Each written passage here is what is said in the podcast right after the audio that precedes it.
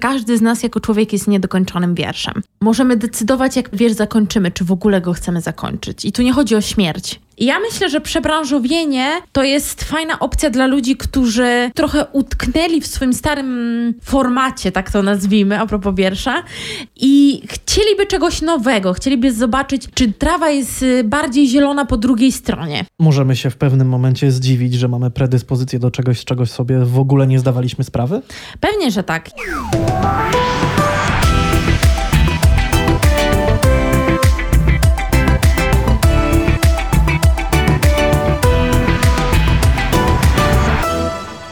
Będziemy mówić o fakapach. Zdarzają się każdemu. Dokładnie. Ale spróbujemy porozmawiać o tym, jak z takiego fakapu wyjść obronną ręką. Da Fa- się? Tak, da się. I jeszcze powiem, że fuck up nie zawsze musi być fuck upem. Jak?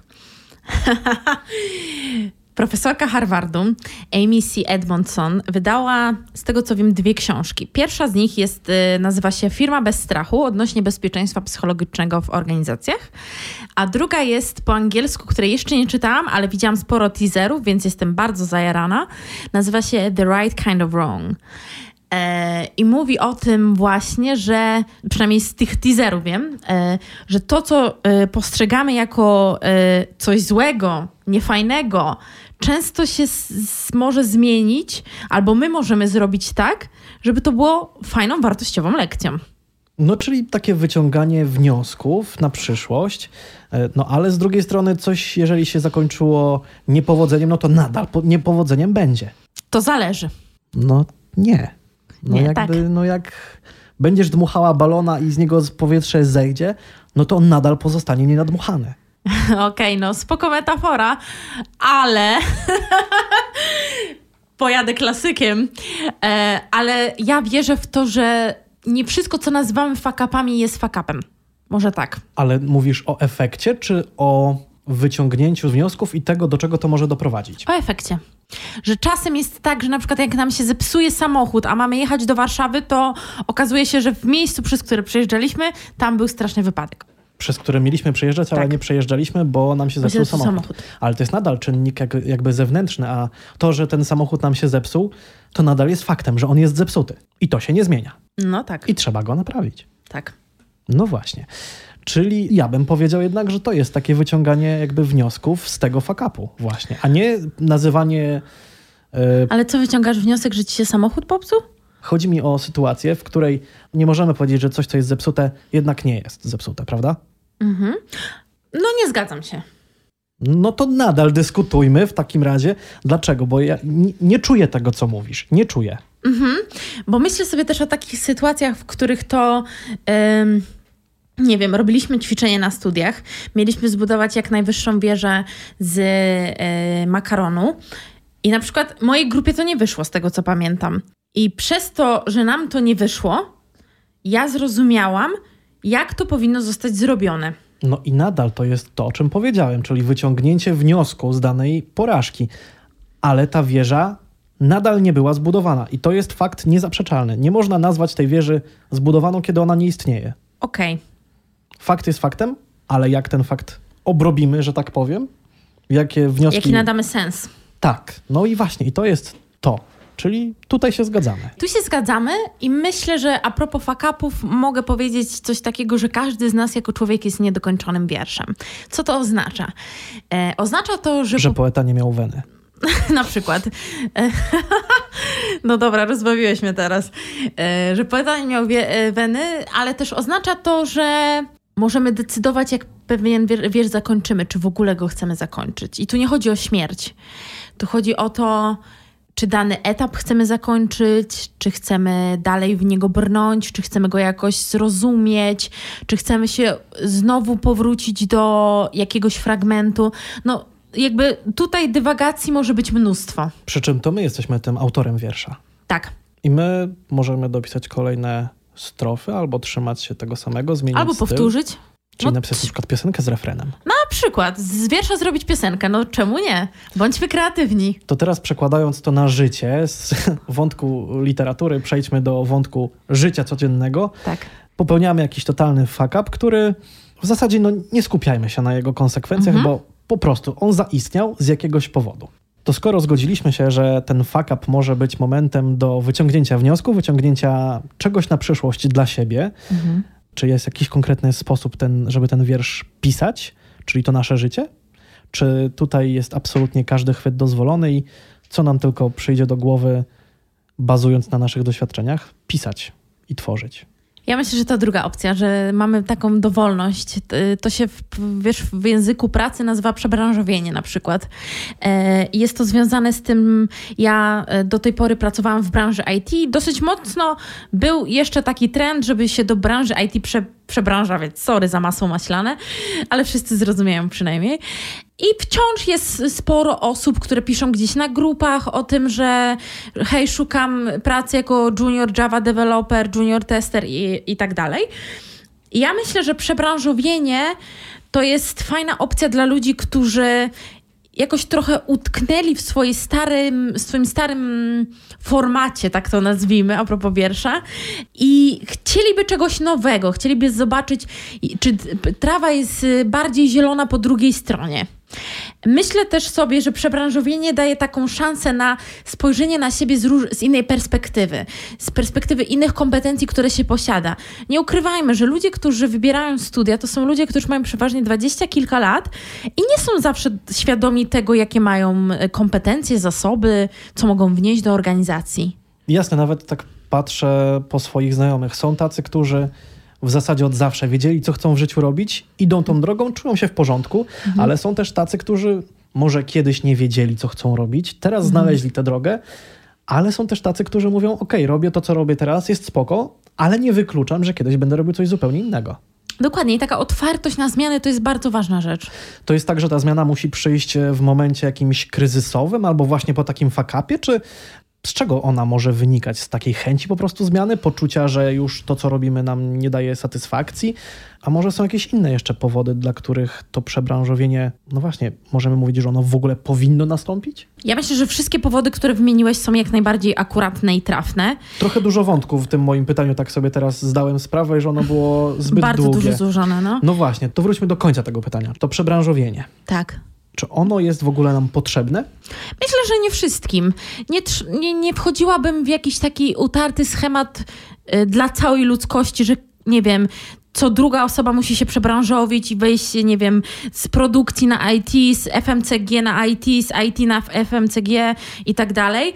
To jest y, podcast audio i y, nie widać tutaj mojej miny, ale bardzo mocno moje oczy wyszły z orbit, bo nie mam bladego pojęcia, o jakich ty literkach mówisz. Okej, okay, to zostawmy to moją słodką tajemnicą. No FMCG no, to jest właśnie. związana y, z żywnością. Ale to idźmy w jakiś taki, wiesz, y, taką koncepcję dla wszystkich zrozumiałą, że kasjer nagle może zostać budowlańcem. A, okej, okay, taki przykład. Tak. tak, że kasjer może zostać budowlańcem, że nauczycielka polskiego może zostać recepcjonistką albo, nie wiem, wykładać teatralne sztuki, że osoba, która jest coachem, może stać się konsultantką biznesową. Więc tak, możliwości jest sporo, tylko trzeba się otworzyć na nie. To przebranżowienie to często duża zmiana w życiu, ale mhm. jeżeli czujemy, że potrzebujemy, to chyba warto dać sobie szansę. Pewnie, że tak. Jeśli uważamy, że możemy wykorzystać nasze kompetencje w jakichś innych dziedzinach, to czemu nie? Nie będę cię pytał, czy to jest dość powszechne myślenie, mhm. że zdajemy sobie sprawę, że warto się przebranżowić, ale czy patrząc na kogoś z boku, kto męczy się w danym momencie e, w swojej pracy, kto już nie chce tam chodzić, nie lubi tego miejsca, mimo że kiedyś sprawiało mu to satysfakcję, przyjemność mhm. i było dla niego fajne, to możemy mu doradzić właśnie, słuchaj, pomyśl nad tym, żeby może poszukać czegoś innego, trochę nawiąże do innej drogi życiowej? Mhm. Pewnie, że tak. E, wiesz, po to są doradczynie zawodowe, doradcy zawodowi, czy też coache kariery, e, żeby w takich kwestiach e, pomagać. Jeśli widzimy, że ktoś na przykład totalnie się też wypalił, to pierwsze co to musi trochę zadbać o siebie, o swoje zasoby znaleźć, ale też jeśli będzie chciał ruszyć dalej, no to też myślę, że to też jest dobra droga, jeśli ktoś wypalił się w danym miejscu pracy. Tylko najpierw musi zadbać o siebie.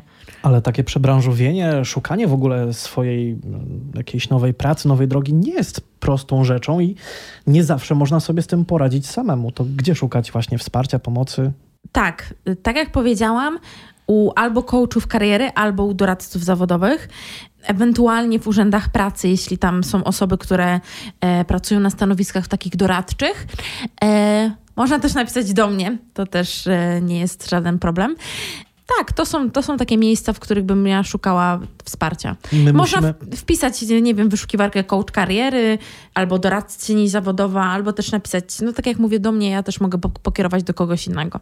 My musimy mieć jakieś wyobrażenie, jakieś plany, czy to jest tak, że na podstawie naszych jakichś tam cech, predyspozycji, talentów, umiejętności to się wybiera? Czy musimy mieć plan, w którą stronę chcemy iść, czy możemy startować tak zupełnie z niczym? Można startować zupełnie z niczym, e, chociaż mamy siebie i to już jest dużo. I warto tak patrzeć, że już mamy siebie i mamy jakieś zasoby, tylko musimy przy pomocy tej drugiej osoby odkryć te zasoby. Te kompetencje, umiejętności, postawy, zachowania, coś, co, wartości, coś, co nas cechuje. I myślę sobie, że warto jest też robić testy psychometryczne. Część z nich jest dostępna online za darmo, na przykład MBTI, 16 Personalities, ale na przykład jest Freeze w Polsce, jest y, DISC, którego ja jestem konsultantką, jest też Process Communication Model, którego też jestem trenerką i do czego też zachęcam, gdyby ktoś potrzebował poznać siebie. Myślę, że te narzędzia mogą służyć jako inspiracja do tego, że na przykład jestem dobra w tym, mam taką strukturę osobowości, mam taki kolorek osobowości, bardziej to u mnie przewyższa i co to oznacza w praktyce dla mnie. Możemy się w pewnym momencie zdziwić, że mamy predyspozycję do czegoś, z czegoś sobie w ogóle nie zdawaliśmy sprawy? Pewnie, że tak. Ja, y, ja mimo, że y, usilnie od 10 lat idę swoją drogą taką bardzo coach, no może nie 10 lat, 8 lat, coachingowo-doradczą, to może kiedyś też przyjdzie taki czas, że będę chciała zmienić trochę kurs swojej kariery e, i wtedy wybiorę się d- też do osoby, która by mi pomogła na tym, nad tym, żeby odkryć jakiś mój potencjał. Czyli to, że nie zdajemy sobie sprawy z jakiegoś, no właśnie, potencjału, z, jakiegoś, z jakiejś drogi, nie bierzemy jej zupełnie pod uwagę, to nie znaczy, że ona nie jest dla nas. Jest coś takiego w patrzeniu na kompetencje, jak nieświadoma kompetencja albo nieświadoma niekompetencja.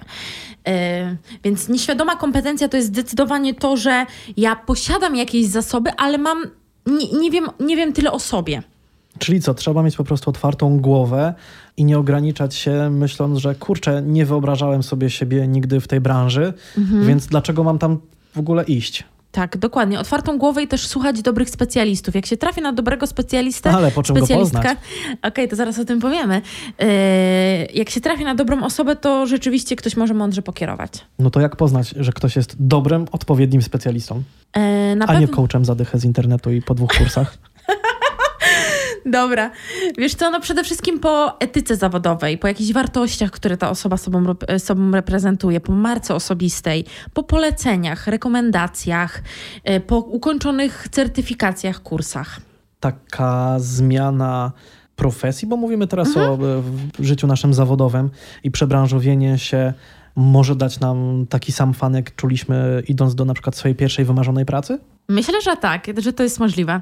No właśnie, bo mówimy o zmianie generalnie. Wyszliśmy z tego, że to fuck up doprowadzi do tej zmiany, ale czy pod takim jednym, trzymajmy się tego słowa, fuck upie, powinniśmy już od razu myśleć, że jesteśmy do tego niestworzeni i musimy szukać czegoś nowego dla siebie? Absolutnie nie. Ja jestem fanką tego, żeby się nie poddawać i być konsekwentnym, wytrwałym, y, mieć, tą, ta, mieć tą właśnie taką wytrzymałość i też dążenie do celu. Y, I to rynek będzie też weryfikował. Bo to zobacz, y, tak jak ja ci mówię o sobie, ja mam 28 lat na ten moment. Teraz będę prowadzić y, coaching taki przywództwa dla klientek fundacji. Pracuję tam pół etatu, e, jestem na uczelni, coś tam jeszcze robię i tak dalej. To zanim ja doszłam do takiego momentu, to ja musiałam sporo zamkniętych drzwi przede mną zobaczyć. I nawet dostać y, tymi drzwiami po twarzy. Więc y, chciałabym powiedzieć i, i bardzo zapraszam do tego, żeby być wytrwałym, zwłaszcza jak człowiek ma poczucie, że jest się w czymś dobry i pracuje nad sobą. Gdzie szukać takiej siły motywacji, żeby nie poddawać się w tym szukaniu i ty, w tym pukaniu do drzwi? No właśnie w swoim potencjale i w swoich wartościach. I tak myślę, że to może być dobra konkluzja. m, Wracając do początku naszej rozmowy, tego porównania naszego życia do tego niedokończonego wiersza, że życie to nie jest literatura i tutaj nie ma żadnego krytyka, który będzie analizował, interpretował i oceniał tę twórczość. Pięknie. Trzymam kciuki za każdą osobę, która idzie swoją drogą. Wiem, że to nie jest łatwe i podziwiam Waszą wytrzymałość i odwagę, i to jest dla mnie inspirujące. A może kiedyś się dostanie Nagrody Nobla za taką twórczość.